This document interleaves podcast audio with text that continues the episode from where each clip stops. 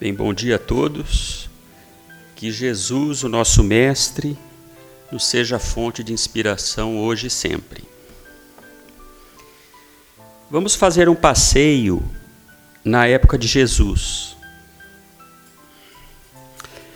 Conta-se que as primeiras peregrinações junto dos seus discípulos traziam triunfos inolvidáveis Trabalhadores cansados das lutas começavam a se encher de esperança e de consolo. Da mesma forma, os doentes e desesperados. Mas nem tudo eram flores.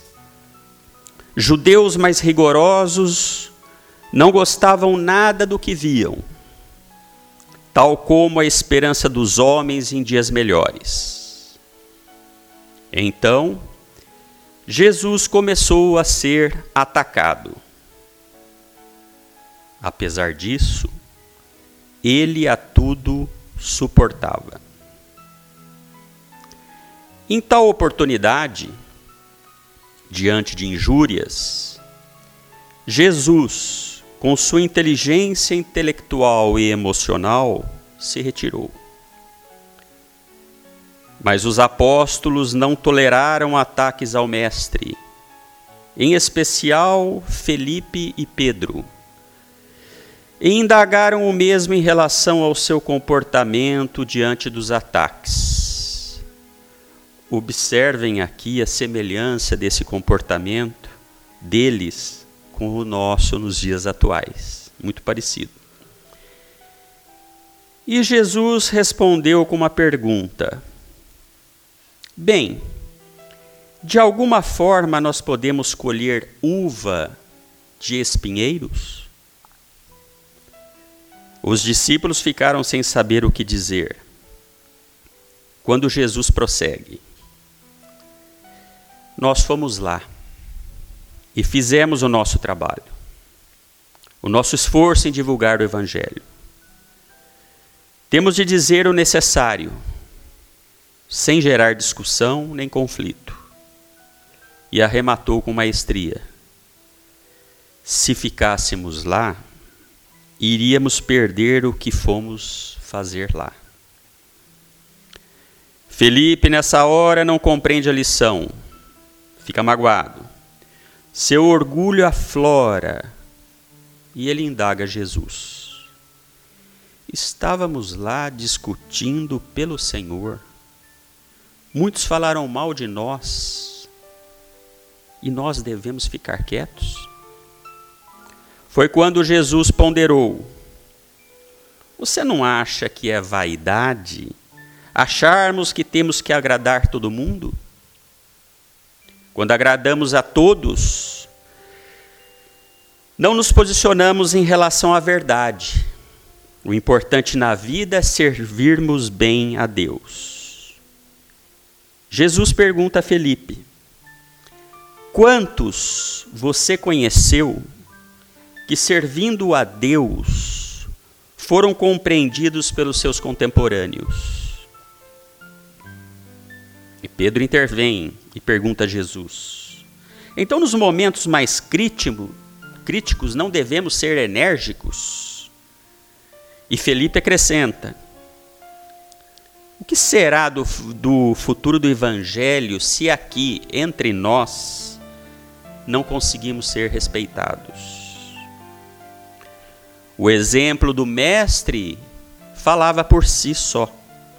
Sempre calmo e sereno, ele indagou: Me responda, Felipe, você já edificou o reino de Deus dentro de si? Diante da negativa de Felipe, Jesus continua dizendo: Nossa comunidade de discípulos não é composta de espíritos perfeitos. Em algum momento nos tornamos insuportável para alguém. Incrível, né? Em algum momento. Alguns sempre, né? Mas. Pedro inquiriu mais uma vez o rabi: nós devemos esperar primeiro que o nosso inimigo se arrependa para depois perdoar? E Jesus conclui: Nós temos que perdoar porque o bem tem que vencer o mal. Não temos que esperar que o outro se arrependa para perdoar, porque senão a nossa atitude dependerá do outro e isso tem de ser espontâneo. Meus amigos, essa história contida no livro Boa Nova de Francisco Cândido Xavier, pelo espírito de Humberto de Campos, no capítulo 10, intitulado Perdão, nos mostra que não há sentimento maior para expressar a aceitação que o perdão. Quando perdoamos alguém, é porque aceitamos esse alguém como ele é. Segundo o dicionário, aceitar é concordar, conformar, é admitir, é tolerar. Por qual motivo é tão difícil aceitar e ser aceito pelo nosso próximo. Espíritos que aceitam e se aceitam demonstram serem equilibrados, serenos e firmes. Na questão 115 do Livro dos Espíritos, Kardec pergunta se entre os espíritos alguns foram criados bons e outros maus. E os Espíritos nos instruem que todos foram criados simples e ignorantes, a caminho da perfeição. Por isso, meus amigos, devemos crer que estamos no caminho, em direção à perfeição, uma longa estrada, e não nos culparmos de coisas erradas que ainda fazemos. Aceitar-nos é o primeiro passo para a evolução temos que nos melhorar. A partir do momento que nos aceitamos como somos, não enganamos a nós mesmos. Devemos nos esforçar para vencer nossa problemática moral. Em relação a isso, encontramos também no Livro dos Espíritos, agora na questão 909, uma preocupação de Kardec, quando ele pergunta aos espíritos se poderia o homem pelos seus esforços, vencer as más inclinações. Os espíritos respondem que sim, o que lhe falta é vontade. Não permitamos que essa falta de vontade nos paralise. Lembremos de que somos espíritos com uma experiência carnal, visando evolução moral e espiritual temos necessidade de conhecer nossa realidade interior.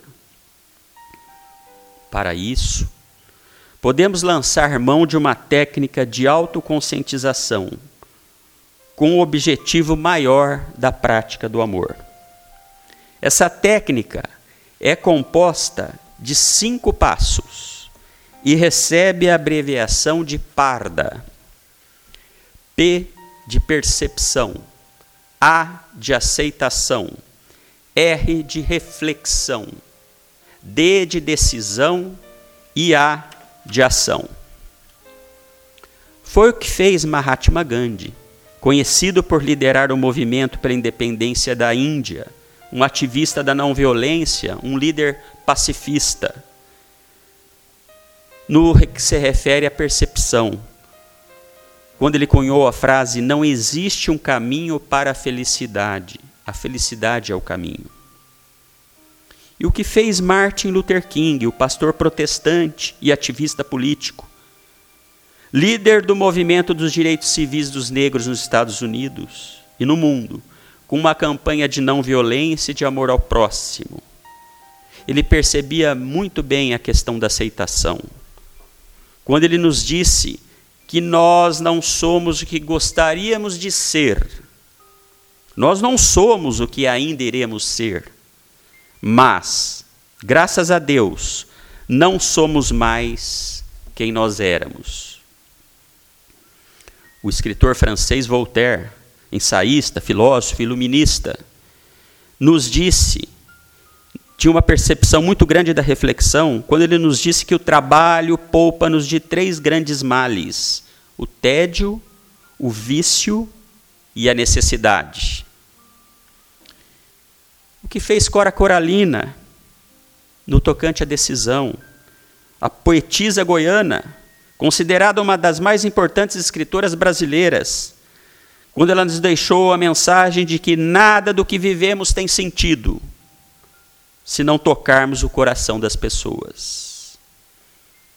O que fez William Shakespeare, poeta e dramaturgo inglês, no que se refere à ação, quando ele deixou a mensagem de que o sábio não se senta para lamentar-se, mas se põe alegremente em sua tarefa de consertar o dano feito. Não poderíamos esquecer de Chico, também em relação à ação. Quando ele dizia que, embora ninguém possa voltar atrás e fazer um novo começo, qualquer um pode começar agora e fazer um novo fim. Parda, percepção, aceitação, decisão, reflexão, decisão e ação. As cinco letrinhas a percepção da nossa própria realidade interior. É a aceitação das condições percebidas em nós mesmos. É a reflexão sobre as razões e causas do comportamento ou circunstâncias envolvidos. A decisão, a escolha dos caminhos ou opções para promover mudanças. E a ação no sentido de agir mesmo atenta observação do título abreviado, com os destaques da primeira letra no parágrafo acima. Traz noção exata de um programa que qualquer um de nós pode utilizar para superar as próprias dificuldades pessoais. Sejam elas de ordem emocional, psicológica ou mesmo de relacionamento com as pessoas.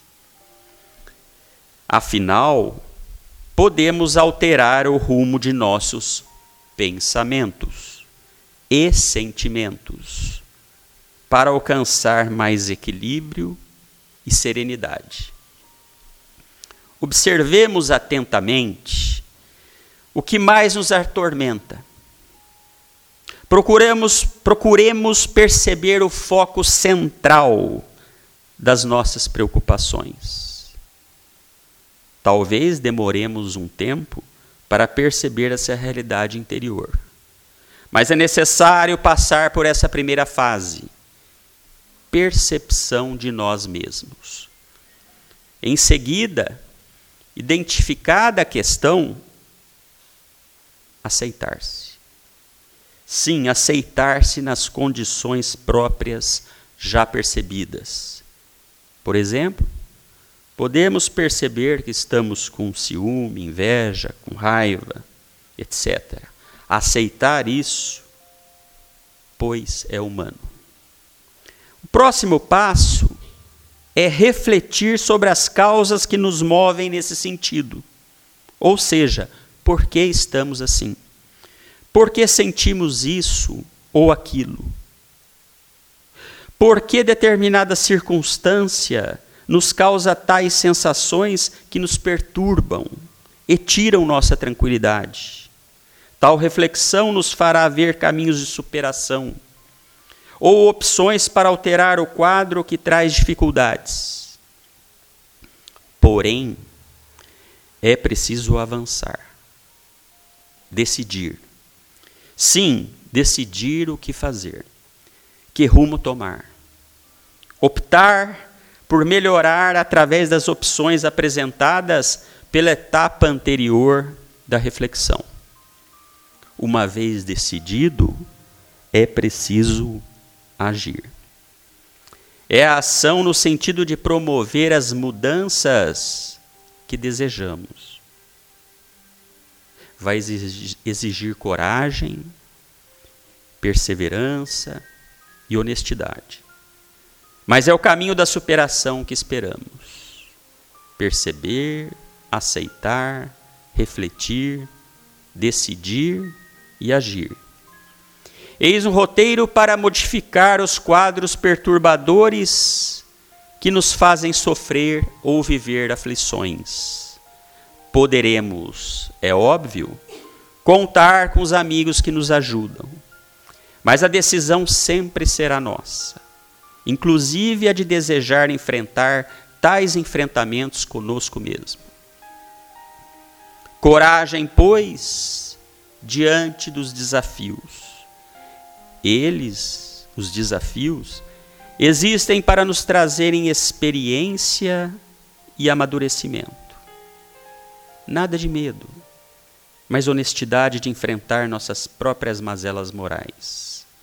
Não dos outros, mas de nós mesmos. Portanto, eis os passos do equilíbrio. Perceber em nós mesmos o que precisa ser mudado. Aceitar tais dificuldades ou comportamentos infelizes que ainda trazemos. E de outras vidas, inclusive. Refletir sobre a melhor maneira de remover esses estados enfermiços decidir entre as opções que a reflexão apresentar e agir pela mudança de comportamento. O que mais notamos em nós? Somos pessimistas? Somos tristes? Temos o feio hábito de falar mal da vida alheia? Nossos pensamentos nos envergonham Sentimos inveja, medo, ciúme ou raiva? Sentimos-nos inseguros? Somos tímidos ou extrovertidos demais? E por fim, desejamos mudar? Queremos alterar algum, algum desses ou outros comportamentos? Eis, pois, uma maneira de provocar mudanças. Perceber, aceitar e refletir sobre nós mesmos, decidir por mudanças e agir. Se depois desse exercício persistir um sentimento de negatividade, exercitemos um mantra diariamente, desenvolvido por Napoleão Hill Napoleão Hill talvez tenha sido o homem mais influente na área da realização pessoal de todos os tempos. Ele foi assessor de dois ex-presidentes americanos, Woodrow Wilson e Franklin Delano Roosevelt. Dizia um dos seus compromissos: o que a mente do homem pode conceber e acreditar pode ser alcançada.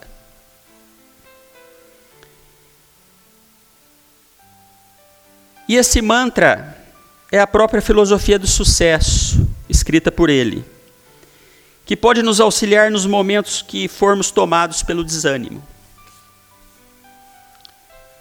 Que para encerrar, eu vou fazer a leitura dessa filosofia do sucesso. Alguém já pode ter até conhecimento, já ter lido a respeito. Mas é fantástico e funciona como um mantra diário para a gente poder encarar o dia a dia, as nossas dificuldades. E diz Napoleão Hill: se você pensa que é um derrotado, você será derrotado. Se não pensar, quero a qualquer custo, não conseguirá nada. Mesmo que você queira vencer, mas pensa que não vai conseguir, a vitória não sorrirá para você.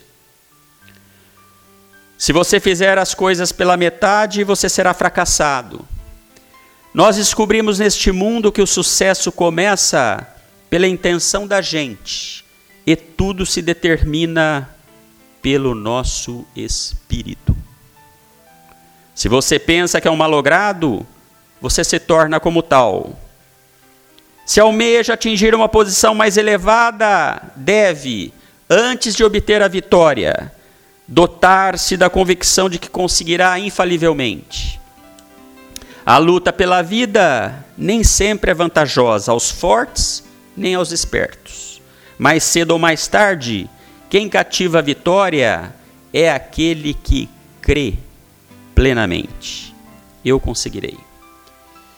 Que a paz de Deus, que excede todo o entendimento, guarde os nossos corações e os nossos pensamentos em Cristo Jesus. Bom dia a todos.